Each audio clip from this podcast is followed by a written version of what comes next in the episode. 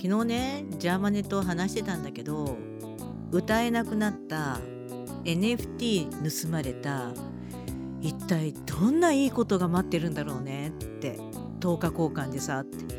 1月2月とこんなにって。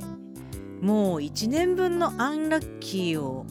払っちゃったよねっていうことはもうあと登るしかないじゃんっていう。そうなるとワクワクしかないですよね10ヶ月いいことばかり起こっちゃう予感だよ。